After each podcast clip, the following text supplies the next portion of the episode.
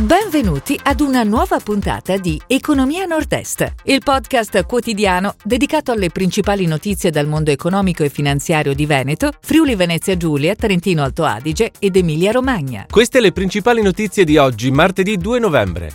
Guerra Prosecco Proscec. Il Veneto presenta la documentazione. Stanziati 360 milioni di euro per la rinaturazione del fiume Po. Friuli Venezia Giulia. Stime del PIL in rialzo. Generali. L'OPA su Cattolica chiude all'84,5%. L'export dei distretti dell'Emilia Romagna cresce del 24%. Essilux, fatturato più 33% rispetto a pre-Covid. Fincantieri, consegnata la prima corvetta per il Qatar.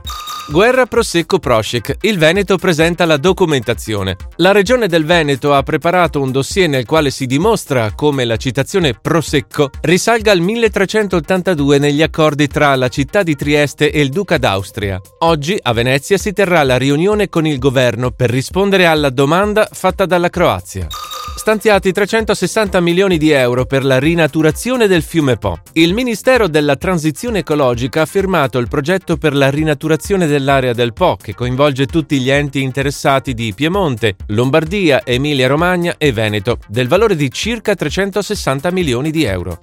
Friuli Venezia Giulia, stime del PIL in rialzo. L'ufficio studi di Confindustria Udine rivede le stime del PIL in crescita a più 6,2%. Dopo il meno 9,3% del 2020, dunque, il recupero si prevede proseguirà nel 2022 con un più 3,4% e nel 2023 con un più 2,6%. Generali, l'OPA su Cattolica chiude all'84,5%. Il Leone di Trieste è arrivato alla fatidica soglia dei due terzi del capitale, avendo così il controllo dell'assemblea straordinaria. Può dunque imporre una fusione tra le due compagnie e aprire la strada al delisting di Cattolica.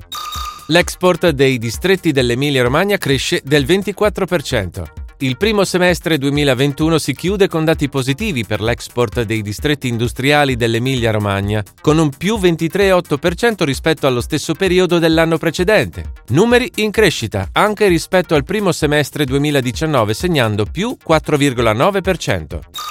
Essilux è fatturato più 33% rispetto a pre-Covid. Nel terzo trimestre Essilor Luxottica, considerando anche il contributo di Grand Vision, ha registrato un fatturato prossimo ai 5,5 miliardi, più 33% rispetto al 2019, anno pre-Covid e cambi costanti.